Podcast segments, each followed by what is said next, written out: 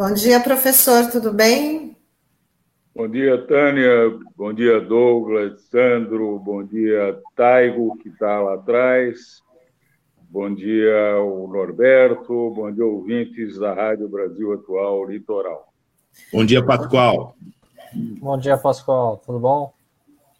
Hoje o senhor vai explicar para os nossos ouvintes e internautas sobre a importância dos gastos sociais, é esse o tema? É esse o tema. Mas eu queria antes dar uma bicada no, no assunto que vocês trouxeram aí da privatização da Eletrobras. Que há todo um é uma coisa que a gente precisa prestar atenção, né? É, quando da privatização da Cosipa, da CSN e da Uzi Minas, que era o nosso grande parque siderúrgico, né? Nós ficamos durante vários anos sem reajuste adequado dos preços do aço. Os preços do aço eram controlados e não eram reajustados. E com isso, as empresas foram emagrecendo, emagrecendo, entrando no mercado financeiro, pedindo emprestado com esses juros altíssimos e começaram a fraquejar. E aí começaram a acusar essas empresas de má administração. Né? Então, aquilo que era um tremendo orgulho, eu entrei na COSIPA, é, não existia plano nacional ainda de, de, de, de expansão do aço, né? É, bom, e a gente sentia um orgulho danado de ver aquele plano, de passar para 20 milhões de toneladas por ano, quando a gente produzia um milhão e pouco. Bom, essa era uma paixão que a gente tinha pelas siderúrgicas brasileiras. Né? Com o tempo, e essa paixão era a paixão de todas as pessoas, era a paixão do povo. Com o tempo, as empresas foram eh, tendo um comportamento inadequado, porque fraquejaram, né? deixaram as empresas fragilizadas, e aí as pessoas começaram a pedir a privatização, né? E vieram as privatizações da Uzi Minas, da Cosipa, da CSN, a preços lá embaixo, na Bacia das Albas. Né? E, inclusive, é, proporcionando aos empregados que comprassem parte dessas é, ações que estavam sendo vendidas no mercado, ou seja, comprando os funcionários né, é, para que eles não reagissem contra a privatização. Então é uma coisa complicada. Eles são eles são geniais para fazer o mal. Né? Eles não fazem assim é, sem pensar não. A mesma coisa está acontecendo com a Petrobras, né? Imagina, todo mundo, quando chega num posto de gasolina para abastecer seu carro, começa a xingar a mãe da Petrobras. Né? A Petrobras, que é um orgulho nacional, uma tremenda de uma empresa, eles estão começando, começando não, isso já vem há faz tempo, né? com essa política de preços deles, a, a fazer com que a Petrobras caia no descrédito da população. Né? E daqui um pouco vende a, a, a Petrobras a preço de banana. Isso aí é uma, é uma coisa é, maquiavélica né? que, que esse pessoal faz. Eu acho que é um, é um tema para uma próxima coluna da gente falar de privatização, porque tem uma outra questão, além de toda a questão estratégica tal que tem que vir antes da questão do preço, é, tem a questão do se você decide, vamos dizer, estrategicamente que a, empresa pode ser vendida, você tem que vender por um preço justo, um preço adequado. Né? O método que eles usam é um método muito correto, mas os parâmetros que eles usam jogam os preços lá embaixo. E ninguém fala nisso. Vocês já viram privatizações com mil por cento de ágil? Mil por cento de ágio, quer dizer, você calcula o preço em 100, né, e a empresa resolve, faz um leilão, elas resolvem pagar 1.200. Né? É, será que essas empresas são tão burras assim? Será que elas não têm? Quem é que é está errando nesse preço? São as empresas que estão pagando a mais porque são idiotas, né? ou é o governo que está jogando o preço mínimo lá embaixo? Quem é que fiscaliza isso? Né? Isso não está sendo fiscalizado, pelo menos ninguém fala, todo mundo fala nesses ágios como sendo um grande sucesso da privatização. Nossa, que privatização maravilhosa! 900% de ágio, né? Então, acho que é um tema para a próxima, para a próxima coluna da gente. É, para falar em gasto social, é, eu acho que o, o, fundamental, eu estou falando em gasto social hoje por conta do Sandro. Né? O Sandro me deu uma provocada no último programa. Ele perguntou, pô, mas que gastos sociais são esses, né? Que você está mostrando o gráfico aí e. E eu falei alguns gastos sociais, né? Mas aí eu fui lembrando né, da, das coisas que foram feitas nos governos do PT e assisti também uma live com a Tereza Campelo, o Ladislau Doubor e o Pedro Rossi. Né?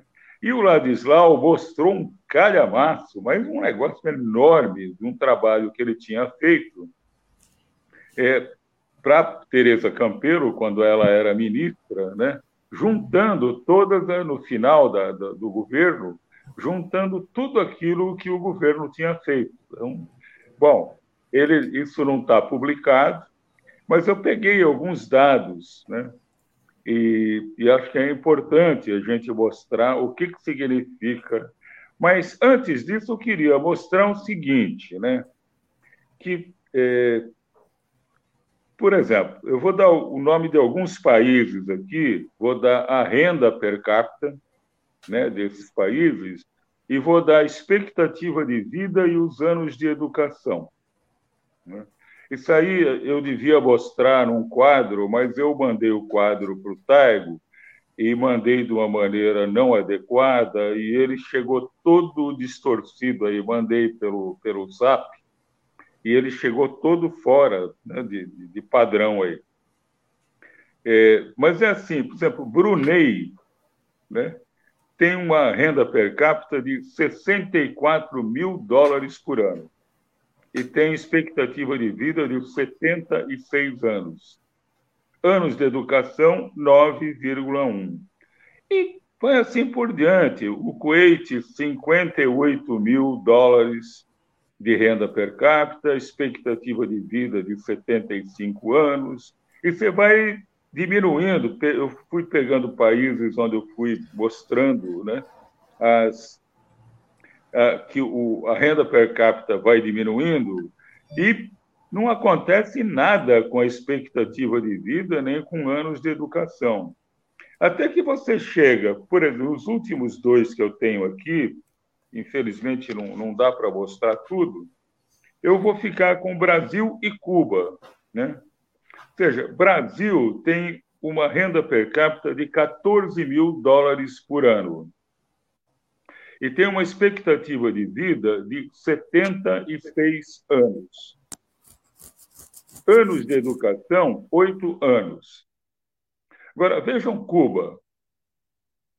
Tem uma o Brasil tem 14 mil de renda per capita. Cuba tem 8.600. Veja, um pouquinho mais que a metade do Brasil. Mas tem, enquanto o Brasil tem 76 anos de expectativa de vida, Cuba tem 79 anos de expectativa de vida.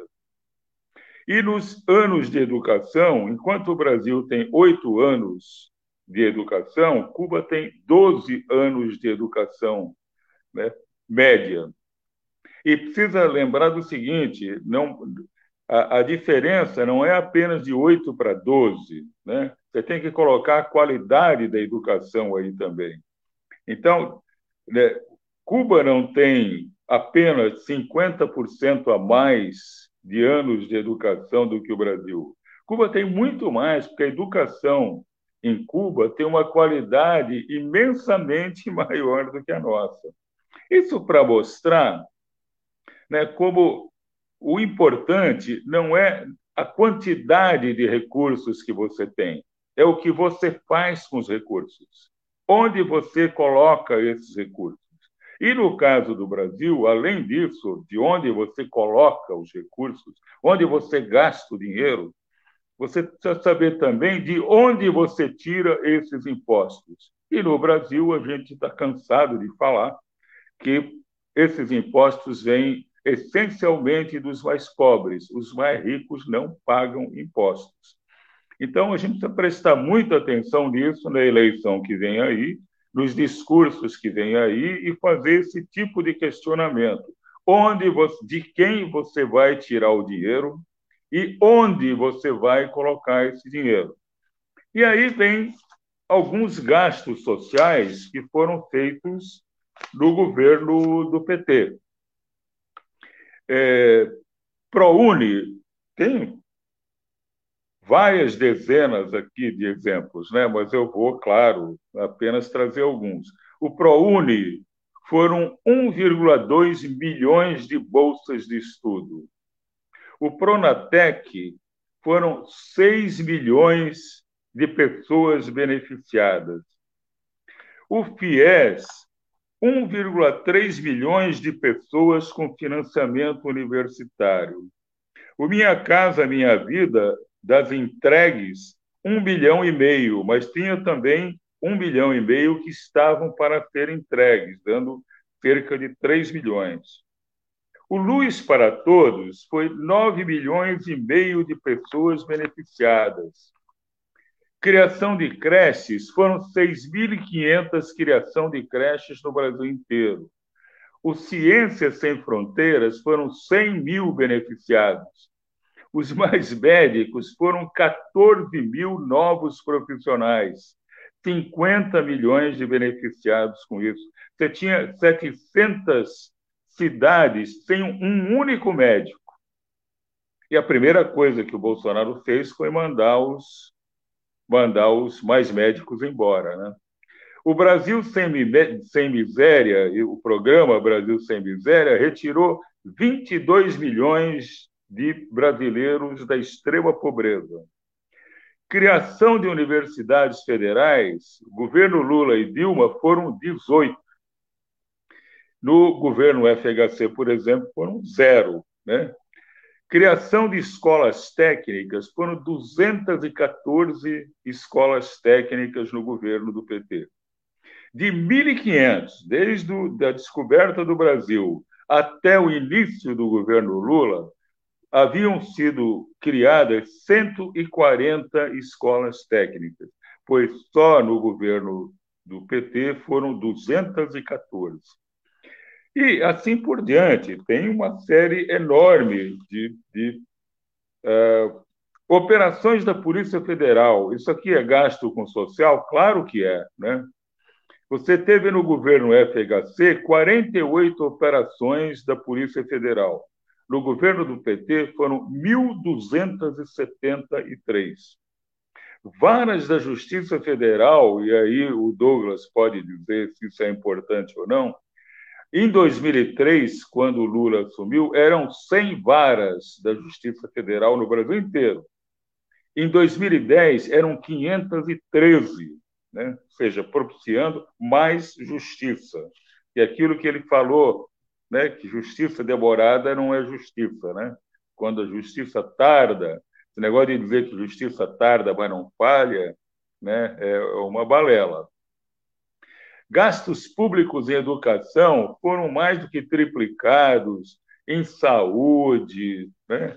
Então, esses foram os gastos é, sociais. Esses não, foram muito mais. Eu apenas estou dando alguns exemplos. Porque é absolutamente essencial que a gente tome consciência disso. Né? O Brasil não é um país pobre. O Brasil é um país de imensas riquezas, 8 milhões e meio de quilômetros quadrados, 8 mil quilômetros de fronteiras, um mar territorial imenso, florestas, biodiversidade, nós temos tudo. E já temos uma renda per capita mais do que suficiente para dar bom padrão de vida para todo mundo. O nosso problema é o que a gente faz com o dinheiro, né? Onde que a gente coloca o dinheiro? E o outro lado é de quem que a gente tira o dinheiro para redistribuir, né? Nós fazemos algo inverso aqui. A gente tira dos pobres e dá para os ricos. É isso que esse governo está fazendo. Então, isso tudo foi uma provoca provocação, não. Ele me fez uma pergunta extremamente adequada né, para um jornalista competente como ele é. Mas que gastos sociais são esses? Né? Então, eu procurei, respeitando aí a, a qualidade do meu querido amigo Sandro, né, é, dar alguns exemplos, mas poucos exemplos né, daquilo que foi feito e isso precisa ser resgatado, isso precisa ser dito, precisa ser comunicado para as pessoas. Né? Enfim, é isso. Mas não sei se a Tereza Campelo já esteve no programa. Esteve, Douglas? Tânia? Ainda não. Ainda não. Vamos convidá-la. Seria uma, é, uma, algo fantástico trazer a Tereza Campelo para conversar sobre isso. Né? É, enfim, eu, esse é o, o meu recado de hoje. Né? O próximo, eu acho que a gente vai falar de privatização. Teve algumas interações aqui, professor. Eu queria até que o Taigo colocasse, né, que a Fabiana Prado Pires de Oliveira, ela fala, o investimento que o governo PT fez em educação incomoda, aos donos do poder não interessa uma população com acesso à educação e cultura. Tem também da Linacir Coraújo. Bom dia, dona Linacir. O desmonte que está sendo feito na Petrobras também está sendo feito com a Caixa Econômica, Banco do Brasil, e se não tomarmos cuidado, vai o SUS neste pacote.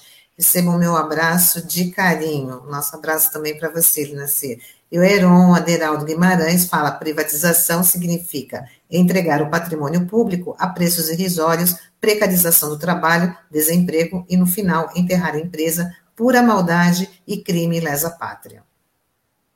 É, ali Nasir lembrou é. bem, o governo tentou né, privatizar o SUS, teve aquele decreto ali, acho que algumas semanas antes de estourar a pandemia, de querer passar para iniciativa privada, né, algumas unidades de saúde, mas houve uma gritaria tão grande que eles acabaram recuando, né? Que é, é algo muito típico desse governo, né, Pascoal? Eles é. tentam, né? Eles dão uma bicada para ver é, se. Jogam um balão de ensaio para depois ver como é que é a repercussão e aí dão um passo atrás, né? Se há uma gritaria muito grande, né?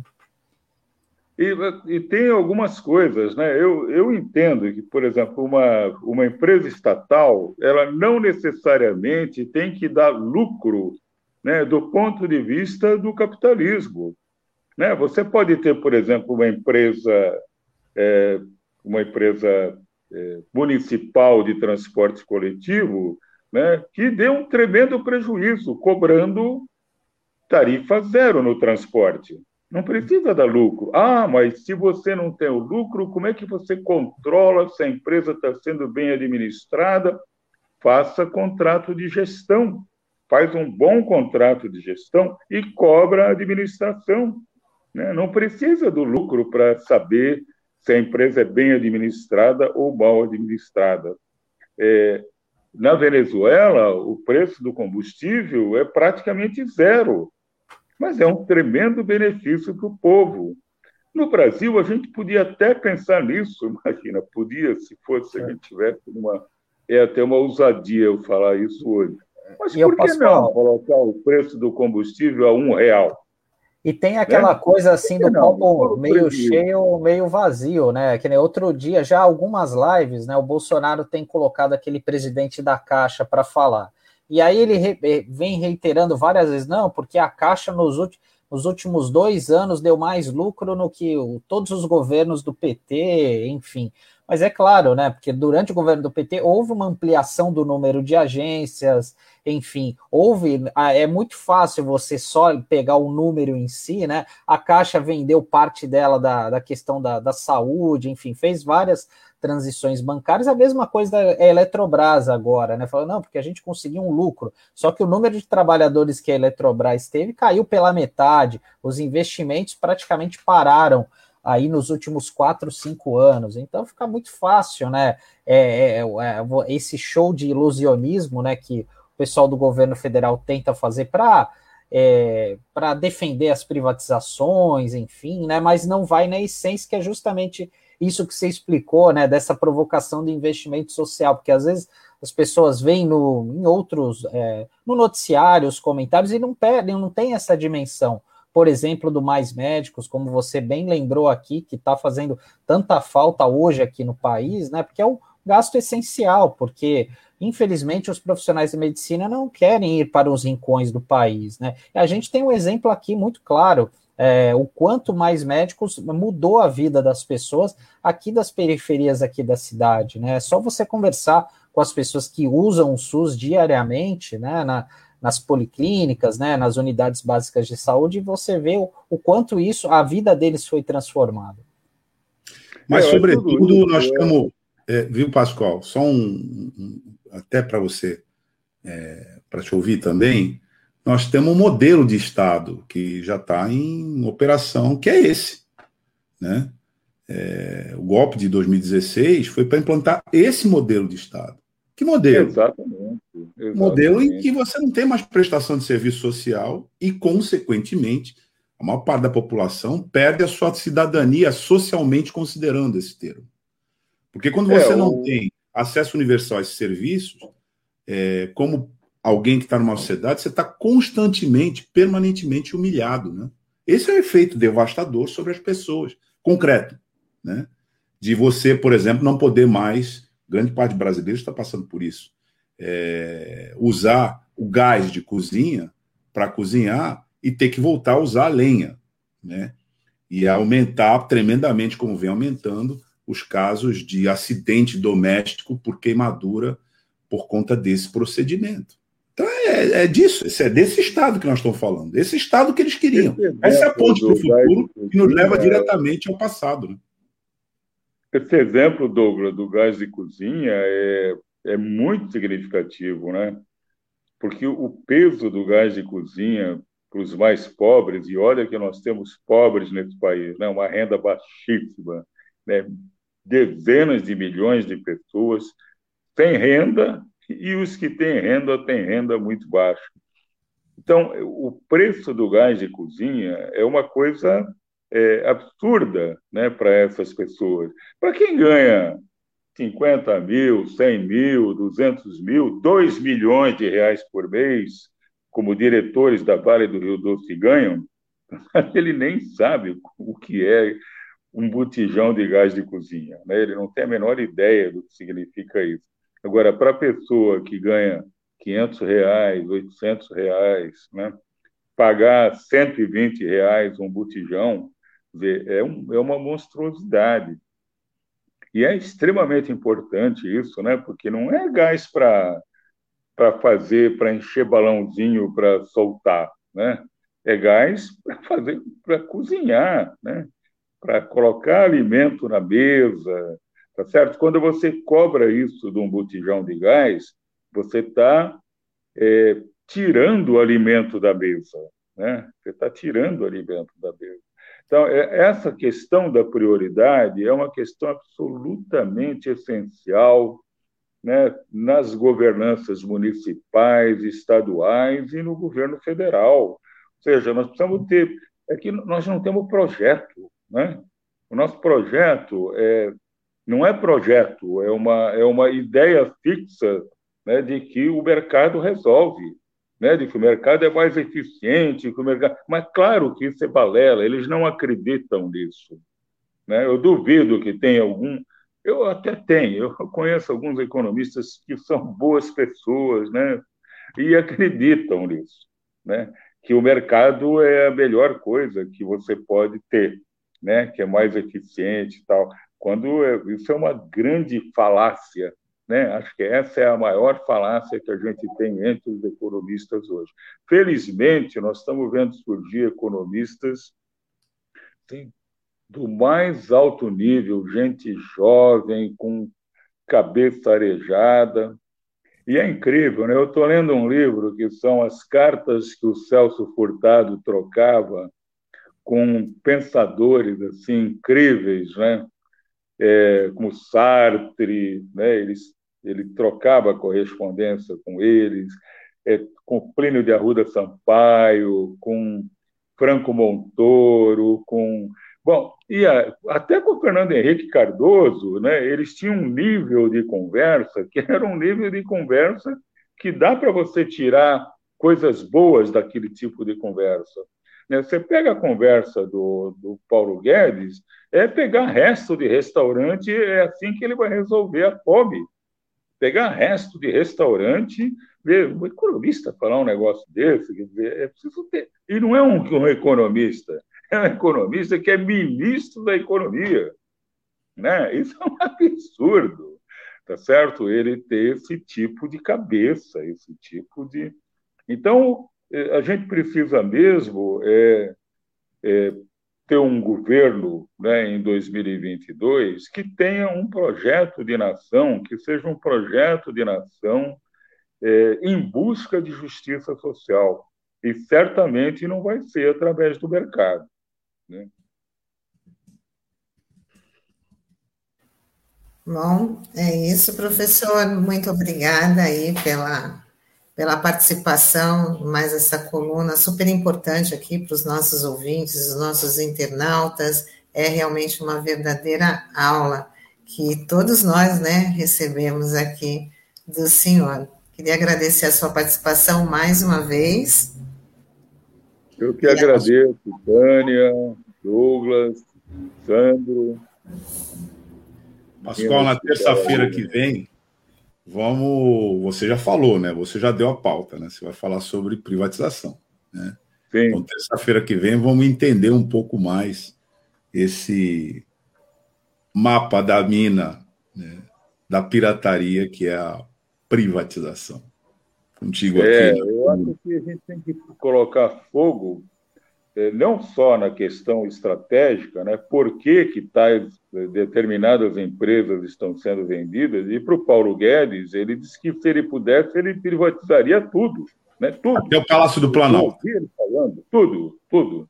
Mas não só isso, aquelas que. Você pode ter uma ou outra empresa que seja conveniente privatizar, né? Uma ou outra que não seja, que não tenha influência aí na distribuição de renda e riqueza, você pode, mas mesmo assim, você tem que tomar cuidado com o preço, porque preço você vai vender. Agora, você pega uma Eletrobras, quem é que está calculando, quem é que está fiscalizando o preço mínimo de leilão da Petrobras? Eu não tenho a menor ideia, eu não sei quem é. Né? É, é incrível isso, né? São bilhões e bilhões de, de reais que estão sendo colocados aí. Eu estou tirando fora a questão estratégica. Pela questão estratégica, ela não pode ser privatizada. Né? Mas se vai, quem é que calcula o preço? Quer dizer, eu lembro que no tempo do, do Fernando Henrique, né, teve coisas assim, a Vale do Rio Doce, a Vale do Rio Doce foi vendida por um preço né, que hoje, um ano de lucro da Vale do Rio Doce é maior do que o valor que foi pago pela Vale do Rio Doce à época. Eu digo valor corrigido, né? não estou dizendo sem correção. O lucro hoje da Vale é muito maior do que o preço que foi pago de um ano, lucro de um ano. É muito maior do que o preço que foi pago à época. Né? Isso é um manjar. Né? Eu participei de uma discussão uma vez que eu era de uma associação das, das fundações de seguridade, né? tipo FENCO, Previ, FUNCEF, né? e eu era diretor dessa fundação. Aí tivemos uma discussão, era a privatização da Ferriaço de Vitória. E eles colocaram lá uns parâmetros que era um absurdo, né? ia jogar o preço lá embaixo. Né? Aí eu questionei, eu falei, mas como você colocar um parâmetro desse? Era um negócio de taxa de juros. Eu falei, ah, mas se a gente não colocar assim, a gente não vende. Eu falei, pô, meu, então não venda.